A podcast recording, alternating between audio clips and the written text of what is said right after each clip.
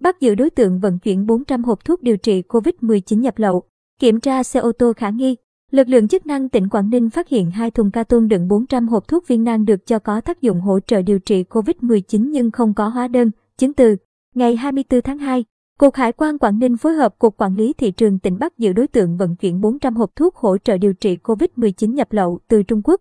Vào hồi 12 giờ, ngày 24 tháng 2, tại khu vực đường Hùng Vương, phường Hòa Lạc, thành phố Móng Cái, Tổ kiểm soát cơ động thuộc đội kiểm soát hải quan số 1 Cục Hải quan Quảng Ninh chủ trì, phối hợp với đội quản lý thị trường số 4 Cục Quản lý Thị trường Quảng Ninh phát hiện đối tượng khả nghi, đã yêu cầu dừng xe và kiểm tra.